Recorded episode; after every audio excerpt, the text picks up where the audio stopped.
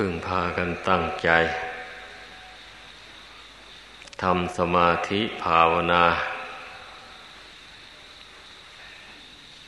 การที่เราได้มาชุมนุมกันในสถานที่นี้ความมุ่งหมายก็เพื่อมาฝึกฝนกาย วาจา ใจของตน ให้สงบระงับจากกิเลสวาประธรรมต่าง ๆ ที่มันมีอยู่ในดวงจิตของตนของตน การปฏิบัตินี่ มันเป็นหน้าที่ของเราทุกคนที่จะต้องทำไม่ทำไม่ได้ทำไมจึงว่าไม่ได้ เมื่อไม่ปฏิบัติ ไม่ฝึกตน กิเลสตัณหามันก็หนาแน่นขึ้นในจิตใจ ไม่เบาบางลงไป เมื่อกิเลสหนาขึ้นไปเท่าไร คนเราก็ทำความดีได้น้อยลงทำความชั่วได้มากขึ้น มันก็เป็นอย่างนี้แหละ ชีวิตความเป็นมาในโลกสันนิวาตอันนี้ ทุกคนนั้นน่ะ หอบเอากิเลสติดตัวมา นับชาติไม่ทวนแล้ว การที่เราจะได้มาท่องเที่ยว เกิดตายอยู่ในวัฏฏะสงสารอันนี้ ก็เพราะกิเลสนี่แหละเป็นมูลเหตุ เมื่อมาแยกแยะดูแล้ว ร่างกายอันนี้ก็ไม่ใช่ของเรา เป็นมรดกของมารดาบิดาต่างหากอาศัยบุญกรรมนำมาปฏิสนธิ ในท้องของมารดา อาศัยธาตุของมารดาบิดา ให้เกิดขึ้น แต่มีบุญกรรมเป็นเครื่องตกแต่ง เมื่อมันหมดเหตุปัจจัยเหล่านี้แล้วรูปร่างอันนี้มันก็แตกสลายลงสู่พื้นดิน ไม่มีอะไรเป็นตัวตนเราเขาสักหน่อยเดียว ปัญหาใหญ่มันก็อยู่ที่ดวงกิจดวงเดียวนี้เองไอ้ดวงกิจดวงนี้ มัน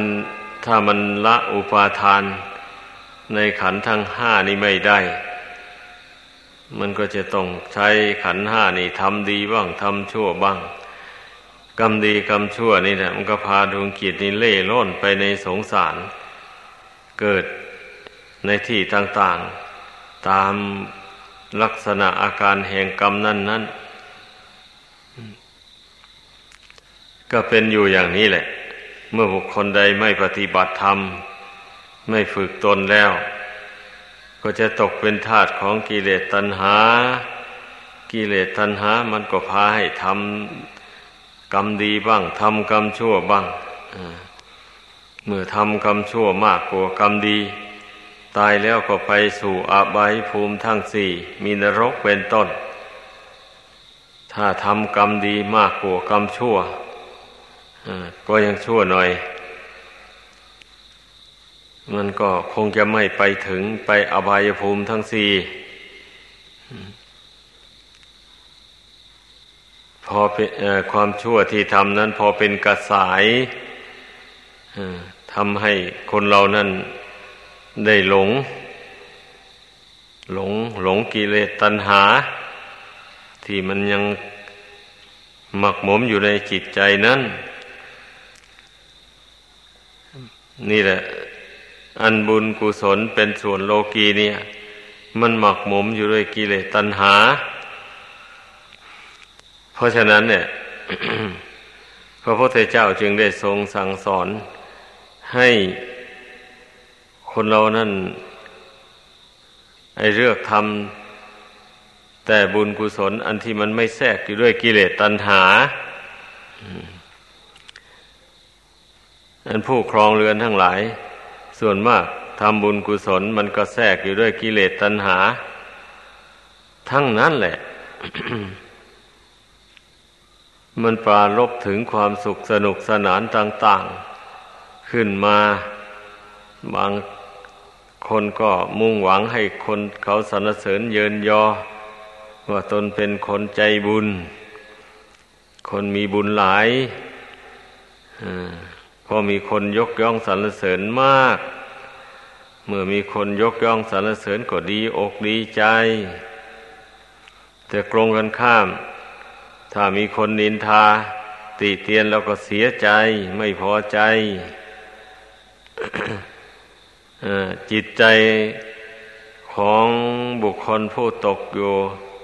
ใต้อำนาจของกิเลสตัณหา มันก็เอียงไปเอียงมาอยู่อย่างนี้แหละ เพ ราะฉะนั้นน่ะ มันจึงเป็นปัญหาที่เราจะต้องแก้ไขไม่ใช่ว่าชีวิตนี้ไม่มีปัญหา มันมีปัญหามากมาย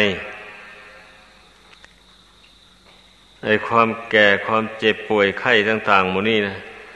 เมื่อหากว่าบุคคลใดไม่ได้พิจารณาเสมอเสมอไม่รู้เท่ามันก็เป็นปัญหา ทำให้จิตใจยุ่งเหยิงทำให้จิตใจกระวนกระวาย เป็นทุกข์เดือดร้อนอย่างนี้แหละอย่างนี้ภายในจิตใจ นั่นถ้าหากว่าไม่เพียรพยายาม น้อมลงสู่ความสงบ ใจไม่สงบก็ตกเป็นทาตธาตของของตัณหาตัณหามันก็ฉุดไป ให้คิดอยากได้อะไรต่ออะไรในโลกไม่มีสิ้นสุด เมื่อมันคิดมากเข้ามากเข้าอย่างนี้ มันยับยั้งความคิดตัวเองไม่ไหว มันก็ไปทำชั่วนั่นแหละวันนี้คนเราอะนั่นแหละถ้าเป็นพระภิกษุสามเณรก็ล่วงธรรมล่วงวินัยนั่นเนี่ย ถ้าเป็นคฤหัสถ์ผู้ครองเรือนก็ล่วงศีลล่วงธรรมของคฤหัสถ์ไม่สามารถจะรักษาศีลธรรมอันดีงามไว้ได้นี่โทษของกิเลสตัณหา โทษของบุคคลผู้ปล่อยใจให้ตกเป็นทาสของมัน ขึ้นชื่อว่าอาวิชชาตันหาแล้ว มันไม่ได้ปรารถนาให้คนได้ดิบได้ดีอะไรเลย มีแต่จะฉุดคล้าไปสู่ห่วงแห่งกองทุกข์ทั้งนั้น เพราะฉะนั้นเราจึงไม่ควรประมาท ควรพากันทำความเพียร อันนี้แหละที่ว่าคนเรานะ่ะ เกิดมาในโลกนี่มันจำเป็นต้องปฏิบัติธรรมนะมันก็มีเหตุผลดังกล่าวมานี่แหละ คำสอนของพระพุทธเจ้านั้น ไม่เป็นเรื่องบังคับให้คนทำเป็นเรื่องที่ชี้แจงเหตุผลสู่การฟัง ถ้าผู้ใดรู้แจ้งในเหตุผลนั้นแล้ว ก็จะพอใจปฏิบัติธรรม ถ้าใครยังไม่รู้แจ้ง หรือว่ารู้อยู่แต่ไม่ยอมไม่ยอมที่จะละตัณหานั้น ไม่เบื่อต่อตัณหานั้น อย่างนี้ถึงรู้อยู่มันก็ไม่สามารถจะปฏิบัติตามธรรมนั้นได้ เช่นนี้แหละจิตใจของคนเรานะจะพากันสังเกตดู จิตใจของตนของตนมันตกเป็นทาสของกิเลสตัณหาอะไรบ้าง นี่มันควรจะรู้ เรื่องอย่างนี้นี่ไม่มีใครรู้ให้ใครได้ ตนเองแหละ ภาวนาโน้มสติเข้าไปสำรวมจิตใจให้แน่วแน่ลงไปแล้วมันมันรู้รู้กิเลสอันหมักหมมอยู่ในจิตใจตัวเอง มากน้อยเพียงใดมันก็รู้อย่างนี้แหละ ถ้าบุคคลไม่ภาวนาไม่สุสำรวมจิตเข้ามาภายใน ไม่ทำจิตให้สงบก่อนปัญญาก็ไม่เกิด ก็ไม่สามารถที่จะรู้เรื่องราวของกิเลสได้ เพราะฉะนั้นคนที่ไม่ได้ฝึกฝนอบรมจิตเนี่ย ก็ส่วนมากก็มักจะไหลไปตามอำนาจของกิเลส กิเลสมันมีทั้งดีทั้งชั่วแบบนี้นะกิเลสพาให้ดีก็มี กิเลสพาให้ชั่วก็มี อย่างนี้ถ้าบุคคลที่ ไม่ได้ฝึกฝนจิตใจนี่มันก็เลือกไม่ได้เลย เจอดีก็ทำดีเข้าไป เจอชั่วก็ทำชั่วเข้าไปเป็นอยู่อย่างนี้แหละ เพราะฉะนั้นการภาวนานี่จึงชื่อว่าเป็นการคัดเลือกเป็นการคัดเลือก ระหว่างบุญกับบาป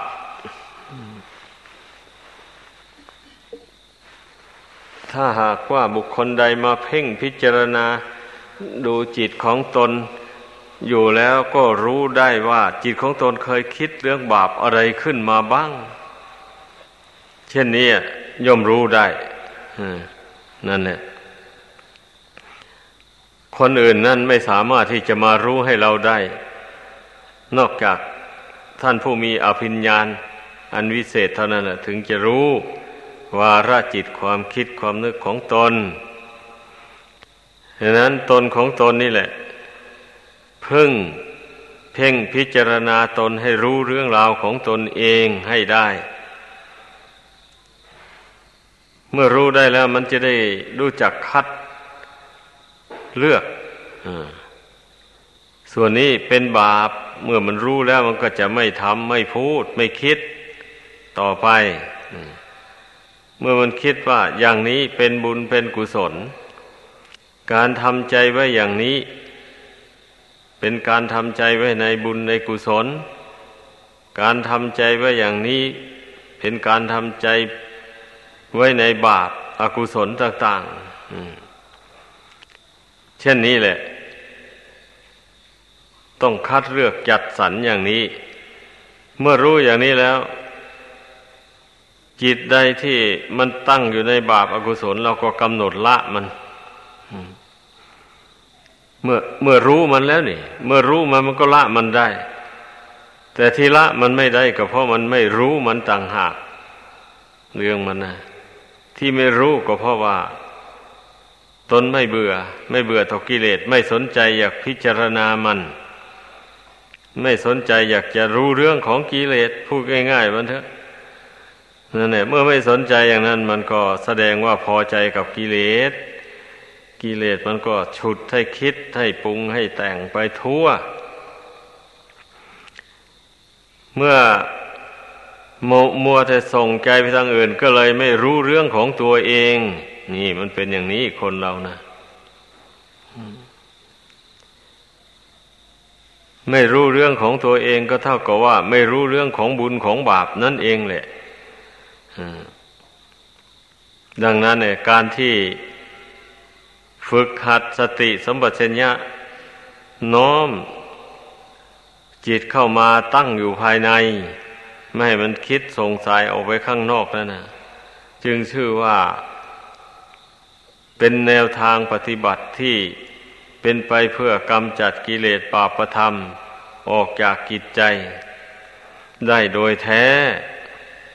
เนื่องจากว่าบุคคลเป็นผู้รู้จักทวนกระแสจิตเข้ามาภายในมันก็มาเห็นกิเลสและใจมันมีกิเลสอยู่อย่างไรมันก็เห็น อย่างนี้แหละ ให้พึงพากันเข้าใจ ที่พระศาสดาทรงตรัสสอนไว้นั่นว่าอตีตังนานวาขเมยยะนปติกังเคอนากตังนั่น เป็นต้นซึ่งแปลเป็นใจความว่าผู้มีปัญญาไม่ควรที่จะ คิดถึงคำหนึ่งหา อารมณ์ที่ล่วงมาแล้ว และไม่ควรคิดคำหนึ่งไปในเรื่องที่ยังไม่ได้ไม่ถึง ผู้มีปัญญาย่อมมาพิจารณาธรรม อันเกิดขึ้นเฉพาะหน้าในที่นั้นนั้นในปัจจุบันนี้แหละ อันไม่งอนแงนอันไม่คลอนแคนนี่ดังที่ได้อธิบายมาแต่ตอนหัวค่ำนั้นแหละ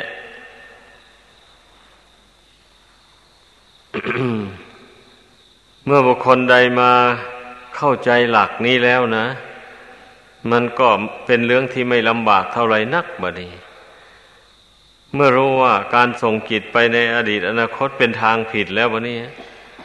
เราก็มาทวนกระแสจิตเข้ามาในปัจจุบันนี่เพ่งกายนี้เป็นอารมณ์อยู่ในนี้เพ่งกายนี้เป็นอารมณ์ เพ่งเวทนาเป็นอารมณ์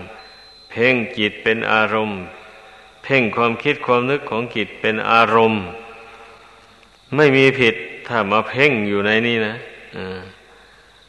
นั่นแหละไม่มีผิดเลย เนื่องจากว่าพระศาสดาทรงสอนให้พุทธบริษัททั้งหลายน้อมสติเข้ามาเพ่งอยู่ในกายเป็นต้นดังกล่าวมานั่นนะนี่แหละเป็นอุบายวิธีฝึกสติ สัมปชัญญะอันเป็นไปในทางกุศล อันเป็นไปเพื่อละกิเลสบาปธรรมต่าง ๆ ความจริงเนี่ยทุกคนก็มีสติประจำตัวอยู่ทั้งนั้นแหละ แต่ว่าส่วนมากสติ ที่ไม่ได้กันกองไม่ได้ฝึกหัดแล้ว มักจะระลึกไปในทาง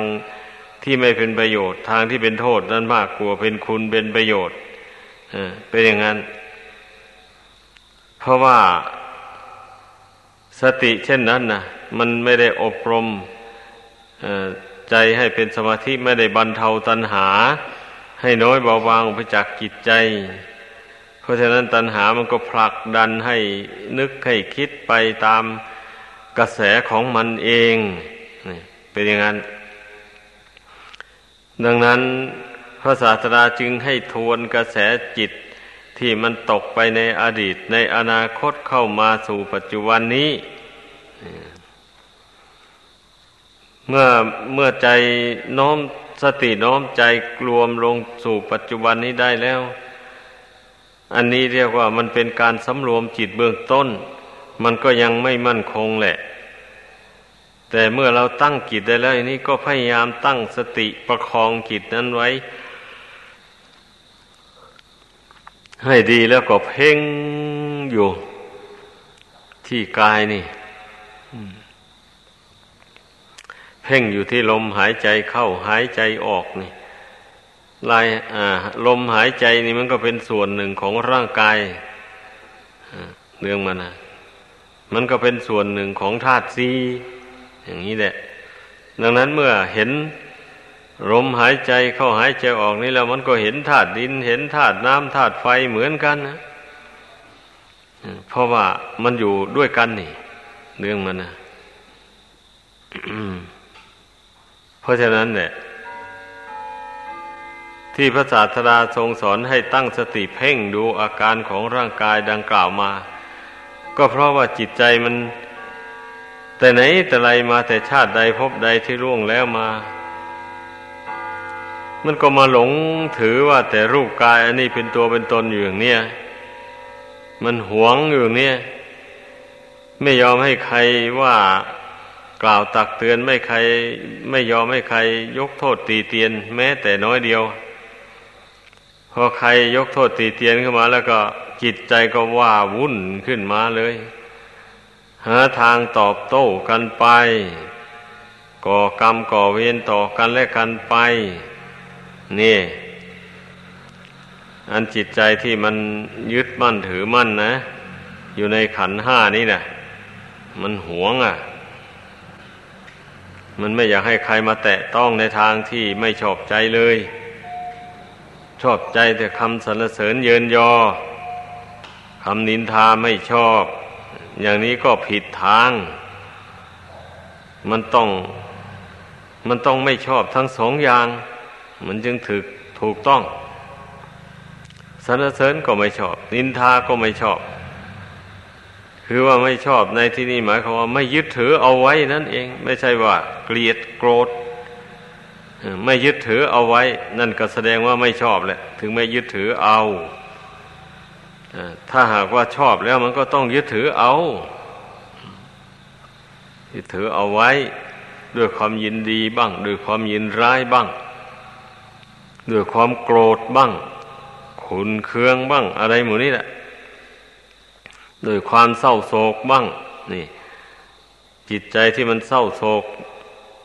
เกิดขึ้นในคราวสังขารในวิบัติแปรปรวนมันก็เป็นลักษณะ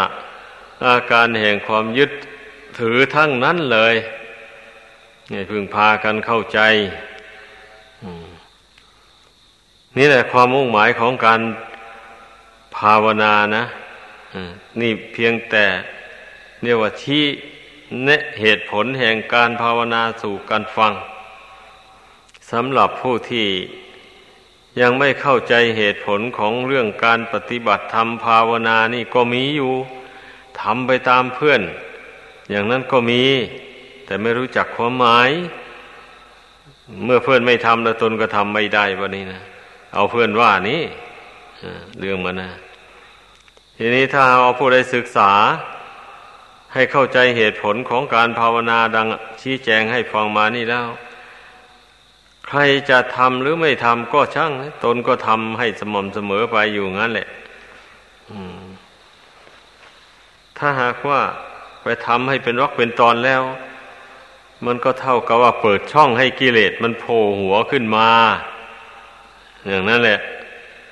ทีนี้ถ้าหากว่าเราปฏิบัติ ให้มันต่อเนื่องกันโดยอาศัยสติสมัชัญญะระลึก ถึงข้อปฏิบัตินี่ให้ได้เสมอ ทุกอิริยาบถคือยืนเดินนั่งนอน กินดื่มพูดจาทำธุรกิจการงานใด ๆ ก็ไม่ลืมตนไม่ลืมสังขารอันนี้กำหนดเพ่งพิจารณาอยู่ เช่นนี้แล้ว มันก็ไม่หลงแหละวันนี้นะมันก็ไม่หลงไปในทางที่ผิดแหละ ไม่หลงยินดี ไม่หลงยินร้าย ไม่หลงเสียใจเศร้าโศก ต่างๆหมู่นี้นะเพราะว่ามันมองเห็นแล้วว่าไม่ใช่ของเราหรอกมันจะไปเสียใจดีใจทำไมแบบนี้นะถ้ามันรู้ว่าเป็นของเราอยู่นั่นแหละ มันถึงได้เสียใจดีใจ เมื่อถึงมันคราวมันวิบัติมา หรือเมื่อมีใครยกโทษติเตียนเข้าไป เสียอกเสียใจอย่างแรง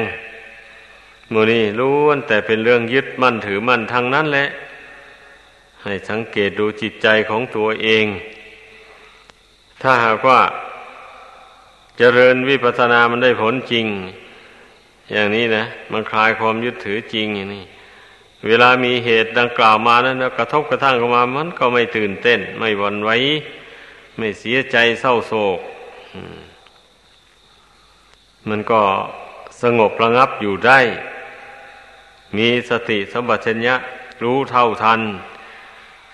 มีปัญญามองเห็นคำสรรเสริญในนินทางต่างนั่นเกิดขึ้นแล้วย่อมดับไป ไม่มีอะไรเป็นแก่นสารเลยอ่า อย่างนี้แหละ ถ้าผู้ใดยังขืนยึดมั่นถือมั่นในขันห้านี้อยู่ด้วย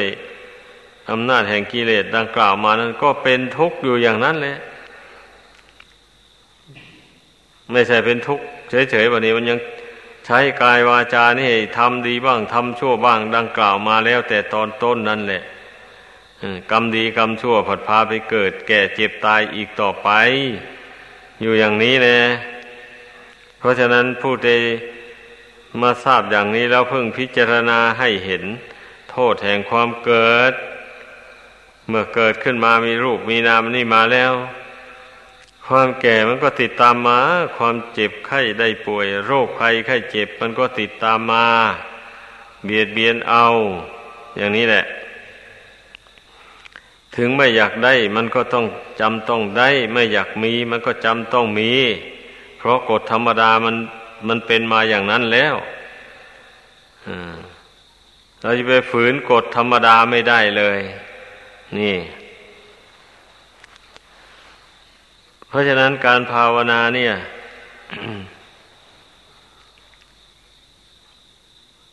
พระศาสดาจึงได้ทรงสอนให้บำเพ็ญข้อปฏิบัติ ให้เป็นวงจรนะต่างฝ่ายต่างก็สนับสนุนซึ่งกันและกัน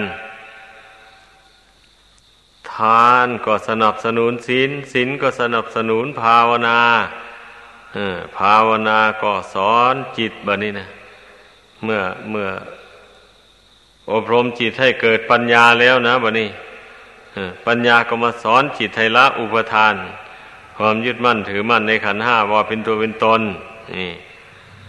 มันมันมีความหมายอย่างนี้แหละการเจริญสมถะวิปัสสนานะ ถ้าคนเราไม่มีปัญญาแล้วจะไปเอาอุบายอะไรที่ไหนมาสอนใจตัวเองได้ ให้รู้แจ้ง เห็นจริงในธรรมของจริงได้ นั่นแหละ การที่ผู้ที่จะสอนจิตตัวเองได้ มันก็ต้องอบรมปัญญาให้เกิดขึ้นก่อน เป็นอย่างนั้น